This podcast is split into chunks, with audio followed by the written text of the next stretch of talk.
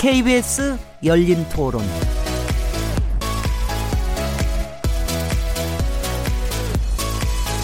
안녕하세요. 묻는다, 듣는다, 통한다. KBS 열린 토론 진행자 시민 김지래입니다.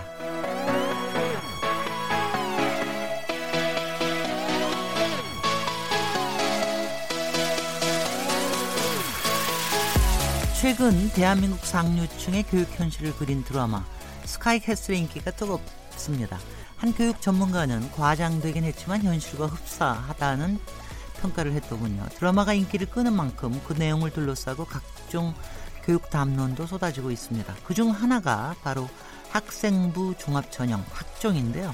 서울대는 지난해 입학생 10명 중 8명가량을 학종으로 선발했고 여러 대학이 학종 비율을 늘려가고 있는 추세라서 이에 대한 관심이 뜨거워지고 있는 겁니다. 오늘 KBS 열린 토론 인물 없는 인물 토론에서는 교육 전문가가 본 스카이 학종이라는 주제로 학생부 종합전형의 명과 암에 대해서 얘기 나눠보도록 하겠습니다. 1월 25일 KBS 열린 토론 지금 시작합니다.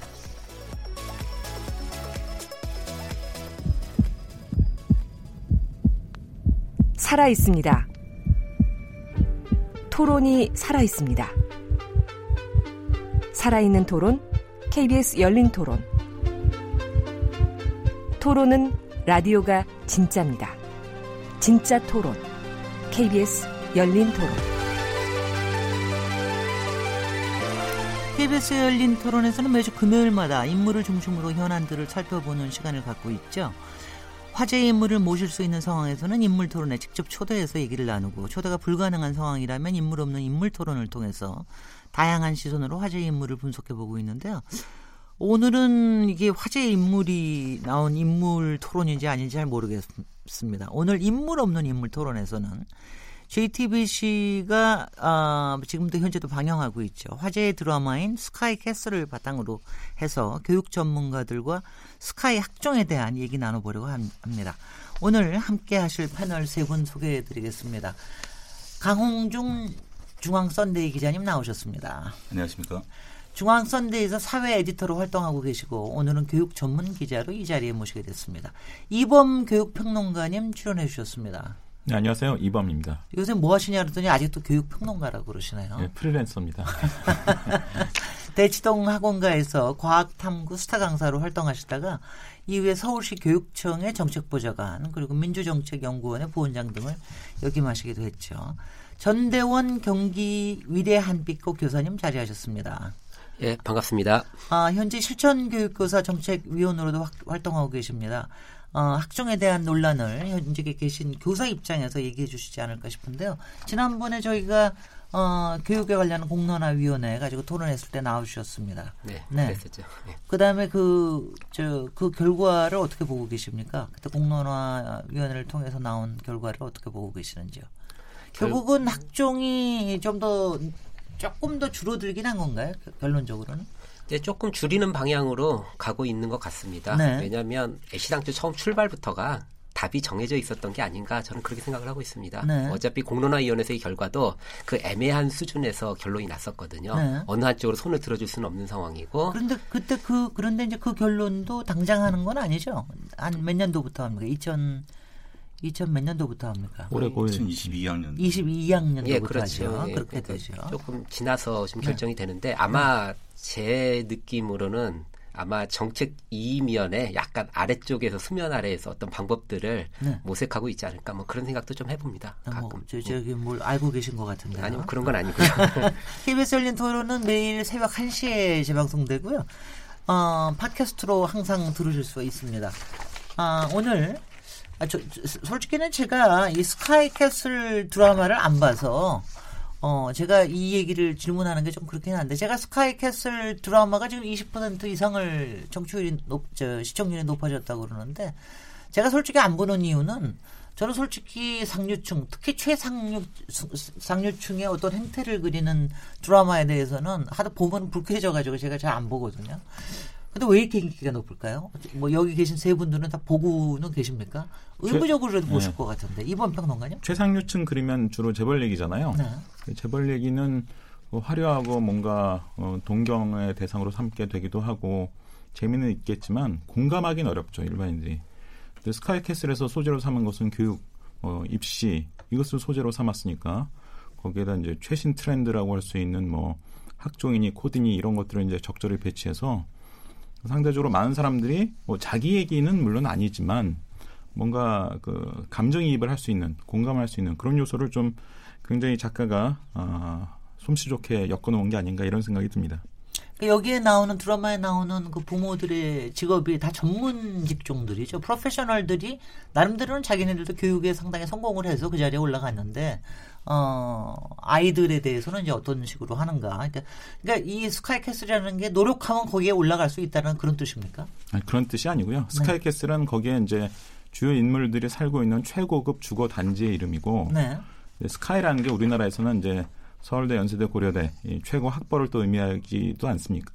의미하기도 네. 하잖아요. 그러니까 이제 약간 중의법으로 이제 그런 제목을 사용한 것인데 약간 이상한 게 사실은 이제 재벌들은 아이의 학벌에 그렇게 신경 쓰지는 않거든요. 네.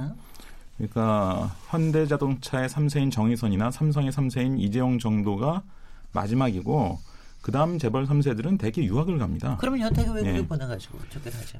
재벌들은 사실 자기의 지위를 그냥 상속으로 물려줄 수 있기 때문에 그 정도로 학벌에 신경 안 써요. 근데 네. 전문직으로 성공한 사람들, 음. 이분들은 특히 당대에 성공했을 경우에는 부의 규모가 좀 애매합니다. 그러니까 상속을 통해서 자기의 지위를 물려줄 방법은 안, 그 정도는 안 돼요. 네. 그럼 당연히 자기가 공부로서 성공했던 그 성공 도식을 어, 아이에게 반복시키는 이 경향이 굉장히 강하고요. 네. 그것이 가장 집약적으로 나타나는 곳이 물론 우리가 잘 알고 있는 대치동이고 그래서 그 드라마는 재벌적 배경하고 대치동적 문화를 아주 적절히 편집해 놓은. 네. 그러니까 실제는 아니죠. 실제로는 그런 일이 저는 그런 문화가 있, 기는 어렵다고 보는데 그 두 가지를 잘 편집해서 이제 시청자들에게 보여준 거죠. 네. 전대원 교사님은 어떻게 보셨습니까? 저는 이제 드라마 내용 자체보다는요. 그 네. 대립구도를 좀 중심으로 좀 봤어요. 그러니까 거기에 보면은 설명을 좀 드리자면 안 보셨다니까 그 우주 엄마가 나오고 예서 엄마가 나옵니다. 네. 전형적인 대치동 엄마. 뭐 음. 그리고 코디를 사용하는 엄마고 그 우주 엄마 어, 우주 엄마는 그 우리가 어, 아이 원하는 대로 해줬는데 뭐 전교 1등을 하더라 뭐 이런 대립 구도가 맨 처음에 드라마의 주요 그 대립으로 흘러갑니다. 네. 근데 여기서 재밌었던 거는 사람들이 감정이입을 그뭐 선악의 구도라고 이렇게 봤을 때는 뭐 이게 그 선악의 구도는 아니지만 그때 뭐 보통 게 주도적인 어떤 작가의 의도가 들어간 인물은 우주 엄마인데 네. 보통 그런 경우에는 그 수용자들도 음. 그런 인물에게 감정이입을 하고 어 우리 애 불쌍해 뭐 이런 식으로 나가는데 이 드라마는 아주 독특하게 그 선한 인물로 설정한 사람의 반대 인물 그걸 네. 거역하는 인물에 대해서 엄청난 감정이입이 벌어지고 있다. 왜 그렇습니까? 왜 그렇게 됐습니까? 그러니까 그 대치동 엄마에게 감정이입을 하는 거죠. 자기 아, 자식을 위해서. 그러니까 나도 나도 정말 열심히 함 열심히 해야 되겠다. 그거보다는 우리 아이를 아이를 위해서 그 모든 헌신을 하는 거에 있어서 네. 뭐 어쨌든 그게 교육이라는 어떤 잘못된 방향일지라도 나도 내 자식에 대해서 그만큼 걱정을 하고 고민을 한다는 거. 네. 뭐 그런 거에서 뭐라도 해야 되겠다는 심정. 네. 뭐 이런 것들이 아마 그렇죠. 공감을 엄청나게 불러일으키면서 다른 드라마 문법과 다르게 작가가 선하게 어, 선하게 설정했던 인물이 재수 없어 보이고 다 그런 건 아닌데 네. 어쨌든 어, 악하게 그려놓은 인물에서 공감을 많이 하는 아주 이상한 구도가 형성되어 있고요. 그게 또 흘러가고 나면은 또 이 지금쯤은 지금 막장으로 치닫고 있기 때문에 그 막으로 치닫 어, 끝으로 치닫고 있기 때문에 막장이 아니라 끝, 예, 끝으로, 끝으로 예, 막장이란 말이 좀 그랬는데 약간 뭐 자극적이라서 뭐 그런 뭐 표현도 쓸 수 있을 것 같긴 한데 네. 스카이캐슬로 구성되는 엄마들의 세계와 그리고 김주영 선생으로 대변되는 코디와의 대결로 지금 바뀌어가고 있습니다. 네. 갈등 구도가. 음흠. 근데 여기서 이제 악인은 또 누구냐면 김주영 선생이 철저하게 악인으로 묘사가 되고 있거든요. 심지어 네. 뭐 살인을 일으킨, 일으킨 정도로 뭐 음. 그렇게까지 추측이 될 정도로 구도가 올라가고 있는데 실제로 사교육 현장에서는 김주영 선생 같은 코디를 찾는 아이러니. 음. 이게 이 드라마를 그냥 드라마로서만 보지 말고 사회적 문법으로 읽어야 될 필요성을 우리는 느껴야 되지 않을까 그렇게 네, 생각합니다. 그저 전대 선생님이 이에 관련돼 가지고 뭐 여러 가지 글도 쓰시고 그랬다는데 지금 말씀하시는 그런 내용을 글도 쭉 쓰신 겁니까? 그렇죠. 이 드라마를 그냥 뭐 어떤 현실이냐 아니냐 그런 차원에 보기는 좀 어려워요. 왜냐하면 네. 현실이라 하더라도 누구나 인정하듯이 0.01%의 현실이고 그리고 그것을 상징하는 바라 하더라도 그 상징성이 우리 모두에게 그 정도의 규모로 오는 건 아니거든요. 네. 근데 다만 내가 아이 학원을 보내야 되는데 누구는 1억을 들이고 누구는 2억을 들이지만 당장 내가 10만 원 들여야 되고 20만 원 들여야 되는 사람 입장에서는 그 인력 같은 부담이 올 수도 있거든요. 네. 거기서의 공감이지. 그러니까 이게 현실화가 됐느냐 안 됐느냐의 말들도 각자 바라보는 위치에 따라 다른 겁니다. 그러니까 음. 이게 여러 가지 층위로 해석이 될 수 있는 건데 이것을 단 하나의 층위로 몰아가지고 그 드라마를 해석하기 시작하면 왜곡이 벌어질 수 있다는 거죠. 네. 그래서 종합적인 해석. 그러니까 제가 글을 많이 쓰고 이거에 대해서 오늘 출연도 제가 오케이 한 이유 중에 하나가 여러 층위에서 우리가 이걸 보지 않으면 우리 사회를 단순하게 바라볼 수 있다. 네. 오직 좋은 당만 가는 데만 그 뭐랄까 그냥 거기에만 목적을 둔 사람의 입장에서만 볼 수가 있, 수 있지만 이거를 이 사회를 어떻게 좋은 방향으로 이끌기 위해서는 또 다른 방향의 시선도 필요하다. 그런 복합적인 구도를 보기 위해서 네. 우리는 여러 논의가 필요하다고 생각합니다. 네, 강홍준 기자님은 어떻게 보셨습니까? 실제 보셨어요? 네, 기자님 바쁘셨을 것 같은데. 아닙니다. 제 처가 또 아주 열혈 시청자여서 같이 네. 보게 되었는데요. 어, 사실은 이게 그 드라마 이렇게 인기를 끄는 것에는 여러 가지 요인이 있을 수 있겠지만은 네.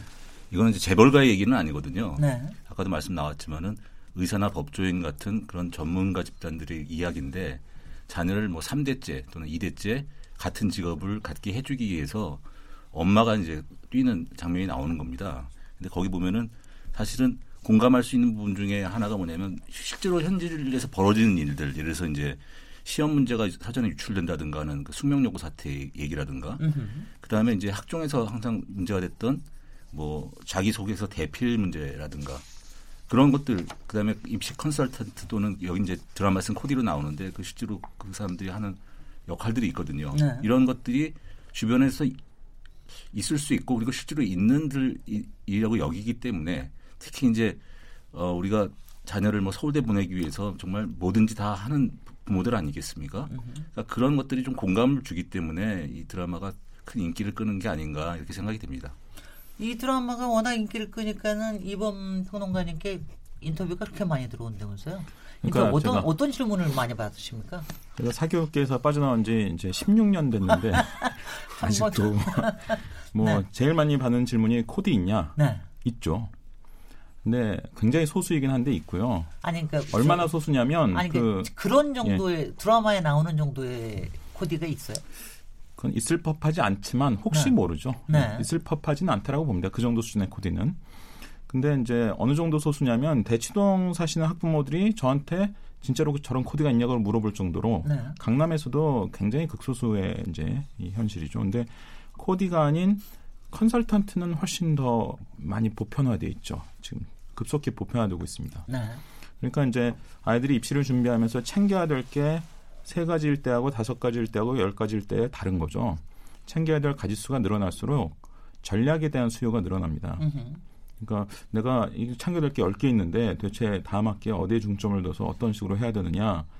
이 전략을 외주화 시킨 게 컨설턴트입니다. 그래서 컨설턴트들은 드러내놓고 일을 하세요. 많은 대중을 상대로 뭐 광고도 하시고 영업을 하십니다. 근데 이 컨설턴트의 기능을 겸하면서 동시에 매니저 역할을 하는 분들이 코디입니다. 네. 그래서 컨설턴트와 코디는 달라요. 근데 코디는 이렇게 컨설턴트 겸 매니저를 해야 되니까 당연히 여러 학생을 상대하기 어렵습니다. 비싼 돈을 받고 한 명, 많아야 두세 명 정도를 담당하는 거죠. 네. 제가 직접 들어본 코디 얘기는 자기가 1억 받는다, 1년에. 네. 이런 얘기까지 가, 제가 직접 들은 경우는 이제 이 정도까지였고요. 한 사람당 1억? 그러니까 코디가 그렇죠. 코디가, 코디가 고한 네. 사람당 1억이죠. 그렇죠. 학생 한 명당. 네. 두세 명 한다면은 뭐 2, 3억 할 수도 그렇죠. 있겠네요. 그분은 한 명 하는지 두세 명 하는지까지는 제가 안 물어봤는데요. 네. 근데 제가 소문으로 듣기는 몇 억 받는 사람도 있다더라. 뭐 이런 얘기도 들었는데 드라마에서는 제가 10억으로 나왔죠. 아, 제가 그죠? 그거는 뭐 직접 확인해 보지 못했기 때문에 저도 뭐 약간 조심스럽습니다. 네. 중요한 거는 그런 컨설턴트 또는 코디가 있느냐 없느냐의 문제라기보다는 기본적으로 많은 사람들이 공감하는 부분은 뭐냐면은 어, 불, 이 제도의 불공정성에 분노를 하는 거죠. 그렇겠죠. 그러니까 음. 2017년에 우리 사회가 그 촛불을 경험했지 않습니까? 네. 그때 구호가 뭐였습니까? 이게 나라냐 아니었습니까? 네. 그리고 그 어떤 그 특정 계층 또는 일부의 어떤 불공정성에 대해서 분노한 거 아니겠습니까? 네. 지금 학종으로 대변되고 있는 그런 입시 제도가 어떻게 보면 일부 일부 아이들만을 위한 제도가 아니냐 그런 것에 대한 불, 불공정성을 느끼고 있기 때문에 네. 이런 것들이 공감을 주는 것이고 그래서 이, 그, 그런 공감을 바탕으로 해서 어, 이런 그 시청률도 오르고 인기가 끌다 보니까 그러면 이게 실제로 있느냐, 뭐 이런, 이런 사람들이 존재하느냐, 이런 개연성을 따지게 되었던 것인데 지금 시점에서 개연성이라는 게 의미가 없어진 게 뭐냐면 정부가 이제 그 입시 코디 단속한다고 지금 뭐 아, 나왔거든요. 네, 보도까지 나왔습니다. 그래서 현장 점검한다고 네. 한 거 보면 네. 지금 이게 사실이냐 아니냐의 개연성이라고 하는 건 거의 의미가 없는 상황이 된 것 같습니다. 네. 아니 근데 저기 저희가 차근차근 얘기를 나누기는 하겠습니다만은 지금 뭐 그런 단속 운운하는 거 떠나서 아니 조금만 여기서는 조금 설명을 좀 해주시면 좋을 것 같아요. 아까 뭐 코디하고 컨설턴트가 다르다는 얘기는 하셨는데 어 컨설턴트가 그러니까 저희도 알지 않습니까? 왜 학기 시작할 때나 아니면 이제 저기 수능 시험 가깝게 다가오면은 크게 무슨 교육 연수회 같은 것도 하고 뭐 이렇게 하고, 하고 예. 설명회도 하고 그러는 거. 근데 그것뿐만이 아니라 개별적으로 해주는 컨설턴트도 있긴 있을 거 아니겠어요. 근데 그거하고 그렇죠. 예. 코디라고 하는 거는 정말 그 사람이 다 그 사람이 다 알아서 다 해주는 건지 모든 거를 컨설턴트는 그냥 자문만 해주고 선택은 뭐 학생이나 학생 부모가 하는 겁니까? 어떻게 어떻게 그렇죠. 차이가 납니까? 컨설팅이라는 건 기본적으로 네. 어, 이를테면 회사가 우리 회사 저 더 잘 되게 하기 위해서 웹의 컨설팅 회사로부터 컨설팅을 받는다. 그럼 컨설팅 결과를 이 회사가 꼭 따라야 될 의무는 없잖아요. 또 따르게 강제할 수도 없는 것이고. 그렇죠. 그런 의미에서 이제 컨설턴트는 그 역할이 어느 정도는 좀 제한적입니다. 근데 코디는 컨설턴트 더하기 매니저잖아요. 네. 그러면 예를 들면 연예인 매니저가 연예인들을 관리하는 거랑 똑같은 겁니다. 네. 연예인 매니저들이 연예인들이 교우관계 또는 연애 이런 것들 관리하겠습니까 안 하겠습니까? 으흠. 우리 상식적으로 하죠. 네. 그런 것처럼 코디는 매니저로서 학생을 그런 수준까지 관리를 하는 거예요. 네. 그러니까 어, 전통적으로 상당히 엄마들이 좀 담당했던 뭐꼭 엄마 아니더라도 부모가 담당했던 그런 영역까지도 상당히 많이 그 기능적으로 담당하는 것이 코디입니다. 근데 그 사람이 실제로 하는 일이 뭡니까? 그 코디나 아니 컨설턴트가 뭐 사실은 학종에 뭐 들어가는 여러 가지 activity 과외 활동까지도 다 해주는 건 아닐 테고 지금 얘기하는 코디가 해주는 일은 정확히 뭡니까 아세요? 전대원 선생님이 아시긴 좀 어려울 것 같고. 네. 아니 누가, 저기 아, 아, 이 부분에 있어서 제가 아, 아는 거안 아는 게 문제가 아니고요. 네. 지금 네. 여기 이범선님께서도 지금 말씀을 하셨지만 직접 본 얘기가 아니기 때문에 네. 이게 지금 우리가 그 직접 우리가 뭘 조사하면서 해야 되고 그리고 실제로는 내가 한 얘기도 말이 한 단계 전해지면서 과장이 이루어지는데 그 아니 근데 그럴 일은 아닌 것 같아요. 지금 전, 왜냐하면 아 전대원 아, 교사님은 지금 이거를 이렇게 조금 약간 실시하시려고 그럴 수도 있는 아니 아니 아니 아니 잠깐 잠깐 잠깐 아니 네. 우리가 이해해야 될 게 이게 지역별로 학교별로 하게 되는 경험이 굉장히 다릅니다. 예. 뭐 코디 예. 같은 건 사실 제... 강남에서나 볼 수 있는 현상이고 그 중에서도 이제 국소수일이니까 지금 그 얘기를 하려고 네. 지금 네. 제가 그런, 말씀을 드리는 거예요. 지금 이게 그 제가 지금 뭐를 숨기고 네. 어쩌고 할 게 아니라 지금 숨길 게 뭐가 있습니까? 지금 학교라는 곳이 다 공개되어 있는 공간이고 네. 이게 사실은 우리가 제가 오기 전에 이게 좀 자료 조사를 좀 해보려고 한 10년 전 기사를 뒤져봤어요. 네. 그러니까 아직 학종이 전면화되기 전에 어떤 기사들이 뭐 중앙일보 기사도 보고요, 뭐 인터넷 신문 기사들도 좀 보고요, 지금 봤어요.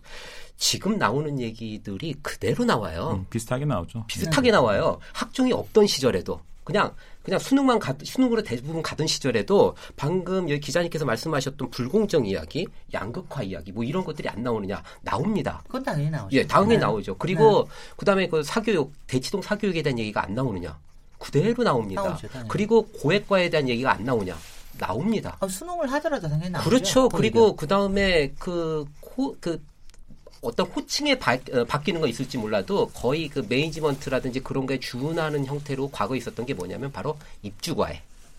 그런 형태들도 과외 있었던 거고요. 난 당연히 그러니까, 있죠. 예, 네. 그렇죠. 뭐 그런 것 만약 입주과외가 지금 존재한다고 그건 지금 뭐라고 얘기를 할 것 같으세요? 그게 바로 코디죠. 음.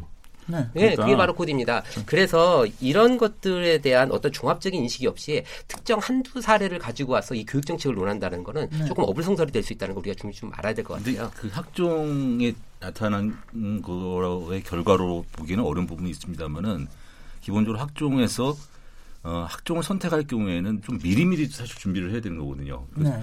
수능 같은 경우에도 마찬가지라고 하겠지만 학종은 그 학생에 맞춰서 준비해 줘야 될 부분이 있습니다. 일단 내신 관리, 학생부 생활, 아, 학교 생활 기록부 관리뿐만이 아니라 비교과 활동에 대한 관리, 그다음에 본인이 의대를 가고 싶다면은 거기에 맞는 자원봉사 활동, 그렇죠. 그리고 요새는 이제 그 금지가 됐지만 소논문 같은 것도 미리미리 준비 를 해야 되고 네. 손이 많이 가는 사실은 손이 많이 가는 전형이 학종이거든요. 네. 이제 그거를 단시간에 뭐라 할 수는 없는 거죠. 그러니까 그거를 그 개별적인 어, 개별 사람에 맞춰서 그걸 짜주는 것이 사실은 이제 그 역할인데 드라마처럼 실제로 저도 뭐 그런 코디를 만나본 적은 없습니다만 충분히 개연성은 있죠. 왜냐하면 네. 복잡하기 때문에 입시가 상당히 그리고 옛날처럼 수능만으로 하는 그런 전형하고는 또 다른 상황이거든요. 아, 근데 그런 것 같아요. 아니 저는 저기 저는 제가 직접 본 적은 없지만 어, 그런 분들의 연락을 받아본 적은 있습니다. 개인 코디가 아니라 되게 그룹 코디를 하더라고요. 음, 그러니까 그룹 네. 코디를 하면서 이제 그, 그 친구들의 이제 어떤 진로나 이런 거에 위해서 체험을 좀 넓혀주기 위해서 아주 조그만 그룹에 강, 강의를 좀 어레인지를 한다거나 어디에 같이 가거나 그럴 때 저를, 저를 이제 초대를 하려고 그래서 제가 깜짝 놀란 적이 있어요. 코디가 아니라 이제 멘토 정도. 아, 그거는 멘, 아니, 그러니까 저한테 예. 얘기하는 게 아니라 이제 저는 아, 예. 저한테 연락을 한 사람이 그런 역할을 아, 그런 하는 사람이 예. 어, 있다라는 게 저한테는 굉장히 놀라웠어요. 아니 근데 여기서 좀 명확하게 해야 될 것 같은데 이번 선생님께서 아까 아, 아, 무리 작은 그룹이라도 네. 그게 그 드라마에서도 딱두 명이 나옵니다. 그 네. 정도 이렇게 매니지하고 하려면은요 한 사람이 붙는다는 거예요 엄마처럼. 네. 그러면은 그게 그룹이 될 수가 없어요. 이번적으로 네. 그룹이 불가능한 형태입니다. 왜냐하면 네. 이건 제가 현직 교사이기 때문에 관리한다는 개념을 갖다가 제가 충분히 얘기를 할 수가 있고 가령 예를 들면 제 자식이 고등학교를 가도 제가 관리할 거 아닙니까? 만약에 학종을 한다 그러면은 네. 그럼 관리한다고 할 때 제가 가능한 수준도 그렇게 높지가 않아요. 음흠. 그런데 그것이 하물며 돈을 받고 하는 정도에서 관리라는 수준일 때 그것이 그룹의 형태가 될 수 있느냐? 그거는 학종을 모르는 사람이 얘기할 수 있으면 그렇죠. 모를까? 네. 그거는 가능한 얘기가 아닙니다. 네. 네 아니 제가 얘기하는 뜻은 네. 여러 종류의 그런 그렇죠. 그러니까 활동이 그러니까 있는 것 같습니다. 진행자분이 예. 말씀하시는 거는 네. 컨설턴트와 코디가 있으면 또그 네. 또 중간에 여러 가지가 있는 것 같아요. 그 차원을 말씀하신 것 같고요. 아까 강홍중 기자님과 전대현 선생님 말씀하신 걸 좀 종합해 보면 10년 전에도 우리 입시가 복잡했습니다. 네. 이미 10년 전에 우리나라 수시 비율이 50%를 돌파했어요. 근데 정시와 달리 수시는 뭐 논술도 있죠, 특기자 전형도 있죠, 무슨 뭐 적성검사 이런 거로 뽑는 전형도 있었죠. 또 어, 학생부 내신으로 뽑는 것도 있었죠. 또 그때 이제 막 입학사정관제가 막 처음 학종의 전신인 입학사정관제가 막 도입돼 있었죠. 그러니까 이제 그때도 이미 복잡했습니다. 근데 그때 복잡성과 지금의 복잡성은 조금 달라요. 네. 그때는 전형이 다양하다는 의미에서 복잡했습니다. 그러니까 그때도 전략에 대한 수요가 있었어요. 그렇죠. 내가 전형이 한, 한 10가지 있는데 음. 내가 또는 우리 애가 도대체 어느 전형에 맞느냐 이게 불안하기도 하고 정보 비용이 발생합니다. 그런 의미에서 이제 전략에 대한 수요가 있었는데요. 학종과 관련된 전략에 대한 수요는 조금 달라요. 제가 아까 말씀드린 것처럼 학종이 요구하는 전형 요소가 굉장히 복합적입니다. 다양성하고 다른 거죠. 일단 내신 성적 챙겨야죠. 수능도 최저력 기준이라고 이 반영하는 경우가 꽤 있습니다. 다 그런 건 네. 아니지만. 그리고 이제 독서 이력이라든지 동아리 활동이라든지 소논문, 소논문은 올해 고1부터는 없어지지만 뭐 수상 실적이라든지 뭐 소논문이 뭡니까? 그러니까 논문은 논문인데 네. 뭐 이렇게 정식 소논문 어른들이 네네. 쓰는 네. 정식 논문은 아니니까 네. 이제 소논문이라고 이제 네. 통칭하는 그런 것들이죠. 그러니까 챙겨야 될 게 이제 굉장히 많단 말이에요. 그런 네. 의미에서 이거는 다양하다라기보다는 복합적인 겁니다. 네. 그런 의미에서 또 이제 전략에 대한 수요가 잘 발생하는 거죠. 그러니까 전대 선생님 아까 말씀하신 게 일리가 있죠. 10년 전에도 어떻게 보면 비슷한 양태 현상이 있었습니다. 네. 그리고 사교육의 수준도 뭐 그리 달라, 다르지 않았을 거예요. 근데 경쟁이나 사교육의 양상은 분명히 좀 변화한 게 있습니다. 네. 그러니까 10년 전에 요구했던 전략에 대한 수요와 지금 나타나는 전략에 대한 수요는 그 양상이 좀 달라요. 그래서 컨설턴트가 굉장히 늘어나고 제가 경각심을 가지게 된 거는 일반 학원에서 컨설팅을 겸하는 경우가 굉장히 빠르게 늘고 있습니다. 네네, 그럴 것 같습니다. 그냥 학원에서 티칭만 이렇게 받으면 50만 원인데 우리 학원에서 컨설팅 서비스를 같이 받으시면 70만 원입니다. 네. 이게요, 한 제가 경각심을 가지게 된 게 2016년, 17년 넘어가는 고해 겨울부터 대치동에 급속히 확산되기 시작합니다. 대치동이 이게 확산되기 시작한다는 것은 몇 년 내로 전국화된다는 얘기거든요. 음. 벌써 대구의 수성구나 부산의 해운대구에서는 벌써 볼 수 있을 겁니다. 그래서 제가 아 이게 올 게 왔구나 상당히 심각한 수준에 도달할 것 같다 조만간 물론 전국이 다 그렇게 되는 건 아니지만 전국 곳곳에 이제 좀 교육열이 높고 명문대 보내려는 분들이 많이 밀집되어 있는 곳일수록 이 학종과 관련해서 이런 현상이 벌어지겠구나라는 걸 제가 이제 그때 피부로 느꼈거든요. 네. 그러니까 전대현 선생님이 아까 말씀하신 게 틀린 얘기는 전혀 아닙니다. 하지만 경쟁의 양상 또는 그 사교육의 양상이 분명히 학종으로 인해서 뭔가 변화된 것은 사실인 것 같아요. 네네, 그건 확실할 것 같아요. 근데 여기도 드라마에서도 뭐 나오기도 하지만 몇 년 전부터 이런 얘기 많이 나오지 않습니까? 왜 자녀의 입시가 성공을 하려면은 부모가 아니라 할아버지의 재력이 제일 중요하다. 그다음에 엄마의 정보력과 아빠의 무관심이 필요하다. 이런 이제 이런 여러 얘기가 있었는데 이 요새 이 드라마를 보면 아빠도 임무가 새로 또 들어온 것 같고 말이죠. 할머니도 네 그리고 할머니 역할도 굉장히 추가되는 것 같고 그만큼 복잡해지는 것 같은데 그렇게 정보력이 많이 필요한 건가요? 다 동원돼야 되나요? 아니면은 그래서 골치 아프기 때문에 입시 코드나 이렇게 해가지고 하나한테 딱 주고서 넘어가나요? 아니 어떻게 보십니까? 저는 이렇게 생각합니다. 이게 강홍준 기자님. 그러니까 누군가 누군가 뭐 비슷한 시절에 과거하고 지금을 이제 비교하는 게 참 어려운 부분이 뭐냐면 누군가 특히 이제 대치동에서 누군가 뭔가 뭔가를 하고 있으면 그것이 삽시간에 퍼질 수밖에 없는 것이 네.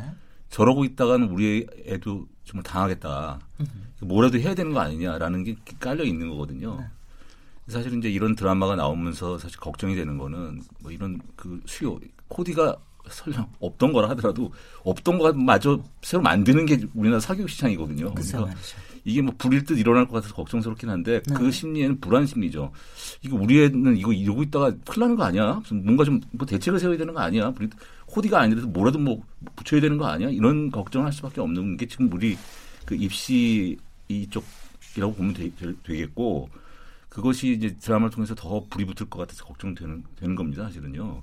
그래서 어찌 보면 좀 그런 부분에 대해서 어, 뭐 정부에서 지금 뭐, 뭐라도 현장 점검이라도 하겠다는 걸 보면은 벌써 그런 조짐들이 나타나기 때문이 아닌가 이렇게 생각이 됩니다. 아니 근데 뭐 그게 트레이너라는 이름이 될지 코치라는 이름이 될지 뭐가 될지 모르지만 이런 코디가 있으면 여러 가지가 편하게는 굉장히 편하겠지요. 어? 그러니까 대신 꼭 결정을 해주지는 않더라도 뭐 그거를 할 수 있으니까 저는 굉장히 이미 많이 있지 않을까라는 생각이 드는데 어떻게 보세요? 아니 컨설턴트만큼 많을 수가 없는 게 네. 코디는 기본적으로 굉장히 고액이잖아요. 네. 그냥 가르치는 사람을 위해서 이제 돈을 쓴다. 무슨 강사나 과외 교사한테 음. 이건 우리가 전통적으로 좀 익숙한 거지만 무슨 전략을 매니저, 이렇게 해주고 또 매니저를 같이 해준다. 네. 일종의 fee 영어로 음. fee 개념 아닙니까? 이런 거는 그 그렇게 익숙하지 않았던 거란 말이에요. 하지만 내가 그 소득 분위로 봤을 때 최상층, 극상층이다. 돈을 진짜 물쓰듯 쓸수 있다. 근데 내가 부모인데 입시도 잘 모르겠고 해야 될 게 많다더라. 근데 코디가 내가 월 천만 원 주고 저거 다 대행해드리고 자녀를 관리까지 해드리겠습니다. 하면 맡길 것 같아요. 네. 예. 네. 예. 아 저는 맡길 것 같고 저는 그러니까 그 저는 그, 런 돈을 쓸 수 있는 사람들이 저는 어느 정도까지도 생각하냐면 예. 아마 예. 지금도 모르지만 성공 피 같은 것도 있, 지 않을까? 아, 있습니다. 성공 보수는요 90년대부터 있었어요. 얼마나 줍니까? 90년대 그때 당시에 재벌 2세 3세 가르치던 그 과외교 과외교사진 네. 한 명의 학생을 과목별로 이제 과외교사들이 여러 명이 가르치는데 팀장급 인물이 지금 코디 비슷한 역할을 했습니다. 네. 근데 그때는 이제 코디가 따로 독립되어 있지는 않고 그 팀장이 이제 한 과목 정도 가르치는 사람들이었죠. 그때 성공 보수가 이제 원하는 대학에 진학을 성공하면 그 재벌이니까 뭐 돈이 일반인들 기준하고 다르죠. 그 선생들한테 차 한 대씩 사줬습니다. 네. 그러니까 이미 그런 수준의 성공 보수는 90년대부터 있었고요. 기능적으로도 코디 비슷한 기능은 그때도 있었던 거예요. 네. 다만 이제 이 사교육도 발달하고 입시도 바뀌면서 그런 기능이 어떤 독립된 개인 코디라고 하는 전담하는 이제 인력으로 분화된 거죠. 예. 네. 네. 드라마 내에서 네 잠깐만요. 네. 드라마 내에서 솔직히 뭐 코디 얘기나 사교육 얘기가 많이 나오는 반면 어 그야말로 학교나 저 선생님 얘기는 별로 안 나오는 것 같아서 그런 거 보면서 전대원 교사님은 굉장히 씁쓸하셨겠어요. 어떻게 보셨습니까 이런 거는? 아니 그렇지는 않아요. 그렇지는 않아요. 왜, 왜냐하면 왜그 드라마는 주제가 욕망을 다룬 드라마입니다. 네. 학교는 욕망을 다루기에는 좀 어정쩡한 공간이고 그 사교육과 스카이캐슬로 상징되는 어떤 부동산 그쪽 안에 그 가지고 있는 그 사람들의 욕망을 드러내는 공간이기 때문에 거기서 학교가 나올 이유는 전혀 없죠. 네. 그러니까 뭐 저는 뭐 슬퍼할 일도 없고 아쉬울 일도 없죠. 네. 다만 이제 그 드라마가 화려하게 그리다 보니까 뭐 학교 선생은 좀 뭐 이렇게 옷도 좀 뭐 이렇게 뭐 대충 입고 나오고 막 김주영 선생 같은 코디는 막 아주 화려하게 입고 나오고 아니 근데 근데 앞에서도 이제 여러분들이 막 지적을 하셨지만 이런 드라마가 솔직히 제가 이런 드라마를 안 보는 이유가요. 제가 제가 불쾌해지는 건 뭐냐면은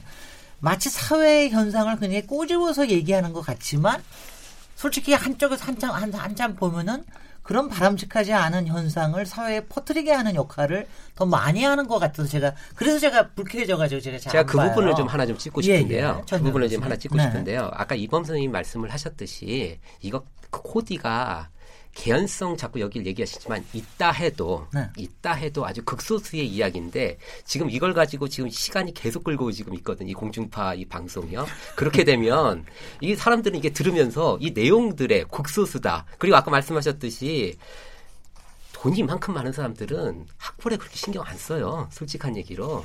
그게 중요하지 않아요. 우리가 아까도 이번 선생님 말씀하셨듯이 어떻게 보면 이 정도 돈을 쓰기 어려운 계층들이 여기에 대한 갈망이 더 강합니다. 현재 상태 속에서는. 왜냐하면 서울대 의대를 나왔다고 그래서 코디에게 1억씩 쓸 수 있는 의사들 많지 않습니다. 그 아주 극소수의 의사들이고요. 그 다음에 우리가 일반적으로 물론 스카이 대학을 나와가지고 우리가 재벌 그룹에 취직을 했다 하더라도 그리고 뭐 변호사가 됐다 하더라도 그 정도 돈을 쓸 수 있는 계층은 극소수에 불과하고 아마 그 정도의 부를 이루고 나면요. 뭘 대학 학벌 때문에 그렇게 고생을 하냐. 아마 이 정도 수준이 될 겁니다. 실제로 존재한다 하더라도 극소수로 존재할 수 있는 가능성 하나가 지금 대한민국을 흔들고 있는 거 이걸 우리가 경계해야 될 일이지 지금 이게 실존하느냐 개연성이 있느냐 없느냐 그리고 이걸 가지고 교육 정책의 어떤 구조를 논한다는 것 자체가 큰일 날 일이라고 저는 생각을 합니다. 왜냐하면 극소수입니다. 극소수를 가지고 전체 아까 이범 선생님께서도 지금 말씀하셨지만 우리가 가지고 있는 교육 경험이란 건 대단히 다양하고 되게 여러 가지입니다. 대치동을 갖다가 중심으로만 해도 왜곡이 벌어질 판인데 대치동 엄마들도 그게 존재하냐고 물어볼 정도의 다닐 수 있는 본 적이 없는 직업을 갖고 그걸 갖고 우리 교육 정책을 좌지우지하고 그걸 논으로 교육을 얘기한다. 저는 좀 어불성설이라고 봅니다. 네, 현실과 관련해서 제가 하나 말씀드릴게요. 예, 예. 그러니까 극소수 이것도 얘기입니다만 그건 음. 제가 직접 취재하고 기사 써서 보도가 된 사안이니까 말씀드릴게요. 2017년 12월 달에 그 대치동에 있는 컨설턴트가 구속된 일이 있습니다. 네. 물론 제 기사 때문에 구속이 됐는데 그때 부모가 누구였냐면 의사였습니다. 네. 안과 의사였습니다. 그 자기 자식을 고대 경영학과 집어넣기 위해서 허위로 저, 어, 진단서 발급해가지고 어, 장애인 특별 전용으로 합격한 사례가 있습니다. 그때 컨설턴트는 5천만 원 받았습니다. 그 컨설턴트가 받은 돈이 8천만 원인가 다 됐습니다. 음흠. 다른 대학도 보냈거든요. 자, 거기 여기 지금 드라마에서 보는 것처럼 극소수 일입니다. 물론 하지만 우리 사회에서는 입시, 그러니까 우리 자녀를 좋은 대학에 보내야 한다는 그 욕망 때문에 벌어지는 일은 정말 극소수의 일이긴 하지만 이 드라마보다 더한 일도 많이 벌어집니다. 자식한테 그런 식으로 해서 합격을 시키는 게 우리나라 부모들의 아주 극히 일부 일부긴 하겠지만 그렇습니다. 그 입시 컨설턴트 지금 어떻게 된지 아십니까? 1년도 안 돼서 출소했습니다. 음. 또 어딘가 또 채용되겠네. 그렇습니다. 네. 그게 지금 현실입니다. 네. 그러니까, 그러니까 이게 현실을 제가 네, 그런 현실이 있는 거는 우리가 범죄자잖아요. 그 범죄를 가지고 지금 이 정책을 논하는데 너무 많이 우리가 시간을 할애하기가 좀 아깝다는 게 제 얘기입니다. 그 범죄 범죄잖아요, 그거는 우리가 아니 근데 지금 네. 얘기 얘기의 포인트가요. 네. 그 범죄가 되건 어떻게 되든 간에 일단 드라마에서 이게 굉장히 집중을 받으면은 사람들이 그게 큰 거든 작은 거든 간에 네. 어, 이런 게 있을 수 있구나 이렇게 퍼지는 효과 때문에 걱정하는 거고요. 그렇죠. 그다음에 또 하나는 또 하나는 네. 이제 이게 이런 게 있죠. 솔직히 이 학종이나 이런 거에 대한 이 불신이 솔직히 이런 사례 때문이 아니지 않습니까? 뭐 최근에 저기 그 자기가 다니는 저 학교의 선생님이 학 생 자기 자녀들을 위해서 뭐 여러 가지 조작을 성적 조작을 한다라든가 뭐 이런 이런 거 같은 일이 굉장히 여러 번 일어나고 그러기 때문에 그렇기 때문에 이런 불신은 굉장히 좀 높아져 있는 것 같거든요. 그런 상황에서 이런 게 불지르지 않을까 뭐 이런 걱정이 좀 드는 거죠. 일단 작은 사건 하나가 사실은 네. 큰 제방을 무너뜨릴 수 있는 것처럼 구멍 하나가 네. 그러니까 이그 취지 뭐 학종부터 시작해서 취지 상당히 좋고 그리고 어떻게 보면 일반 일반 고등학교를 살릴 수 있는 대안도 될 수가 있, 었거든요 하지만은 네. 작은 구멍 하나가 예를 들어서 숙명역에서 벌어진 사건 같은 거라든가 네. 그다음에 아까 말씀드렸던 그러한 그 뭐 서류 위조 그다음에 뭐 이런 그런 작은 사건 하나 부모가 교사였는데 자기 자녀를 위해서 어, 학생부 기록을 고쳐주는 그런 사건들 이런 작은 것들이 결국 큰 때는 무너뜨리는 거거든요. 네네. 네. 네. 네. 그러니까 학부모들의 욕망의 구조가 좀 바뀌었다는 걸 좀 이해할 필요가 있을 것 같아요. 스카이란 말은 옛날에도 있었어요. 제가 88년에 대학에 들어갔는데 뭐 그때도 있었고 그 전부터 있었습니다. 네. 그러니까 되도록 명문대 가서 이렇게 성공하고 출세해야지 이런 욕망은 옛날부터 있었던 거예요. 전통적인 욕망인데 IMF 회원이기 이후에 2000년대 들어서 어떤 표현이 나오냐면 인서울이란 말이 나옵니다. 다시 한번요. 인서울. 인서울. 네. 서울 안에 있는 데가 그리고 이제 음. 지거국, 지방 거점 국립대. 이 말이 왜 나오냐면 그러니까 사회가 이 노동시장이 양극화되는 게 눈에 뻔히 보이거든요. 실제 여러 지표상으로 굉장히 양극화가 그때부터 심해집니다. 그 좋은 일자리 한 25%하고 그렇지 않은 일자리 75%로 딱 양분이 된다는 거예요. 네.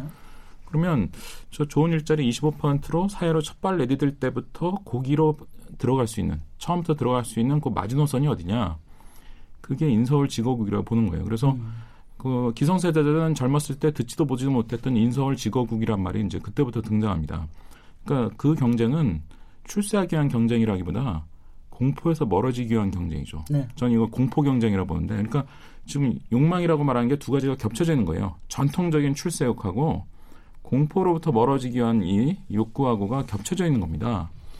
그러니까 우리 애가 인서울하고 인서울에서도 되도록 상위 학교로 갈수록 공포로부터 점점 멀어진다고 생각하는 거예요. 이거를 학부모의 그릇된 욕망이라고만 표현하기 좀 어려운 측면이 예전보다 더 커진 겁니다. 네네. 그래서 저는 자꾸 이걸 학부모의 욕망이라는 차원으로 얘기하면서 도덕적으로 이것을 재단하려고 하는 것은 물론 그것도 나름 비판 그런 그런 현상들 보면 좀 욱하죠 우리, 우리 도 네. 아, 세상에 저럴 수 있나 그런 느낌이 들긴 하지만 자꾸 그것을 학부모의 그릇된 욕망으로 인해서 나타난 현상이다라고만 보는 것은 지나치게 단순한 생각이라고 생각합니다. 네. 공포로부터 멀어지기 위한 어떤 그런 욕구가 겹쳐져 있는 거예요, 이게. 네. 여기 중요한 지점을 좀 지적하시는데, 네, 예, 그게 맞는 말씀이에요. 지금 이게 그 교육제도의 문제가 아니라 지금 사회의 양극화, 그리고 교육으로 인해 그, 그 위에 레벨을 붙이기로 인한 그 어떤 사람들의 어떤 그 계층화 현상들 뭐 이런 것들에 대한 고민들이 지금 많이 있는 겁니다. 지금 네. 우리 사회가 그런 거에 대해서 어떻게 할 것인가, 이걸 어떻게 극복해 나갈 것인가에 대한 어떤 거시적인 안목에서 우리가 이걸 접근해 나가야 되는데 그거를 자꾸 우리가 긍정을 한다는 거죠. 그리고 그걸 긍정을 하고 이것이 교육제도로 해결할 수 있다라는 환상들을 자꾸 심어주고 현행제도 아니고 다른 제도를 하면은 뭔가 나을 것 같고 그리고 과거 학력고사로 돌아가면 뭔가 괜찮을 것 같고 과거에 대한 미화 그런 것들이 여기에 포함되면서 상당히 알겠습니다. 복합적 구조를 일으킨다는 거죠. 야, 여기서 이제 바로 이제 굉장히 노, 논의 자체가 두 번째 꼭지 그러니까 이, 이 학종이라는 제도에 대해서 또 어떻게 봐야 될 것인가 이 부분으로 나, 넘어가는 것 같아서 일단 일부 토론을 여기까지 마치고요. 잠시 쉬었다가 두 번째 주제로 넘어가도록 하겠습니다. 지금 여러분께서는 KBS 열린 토론 시민 김진애와 함께하고 계십니다.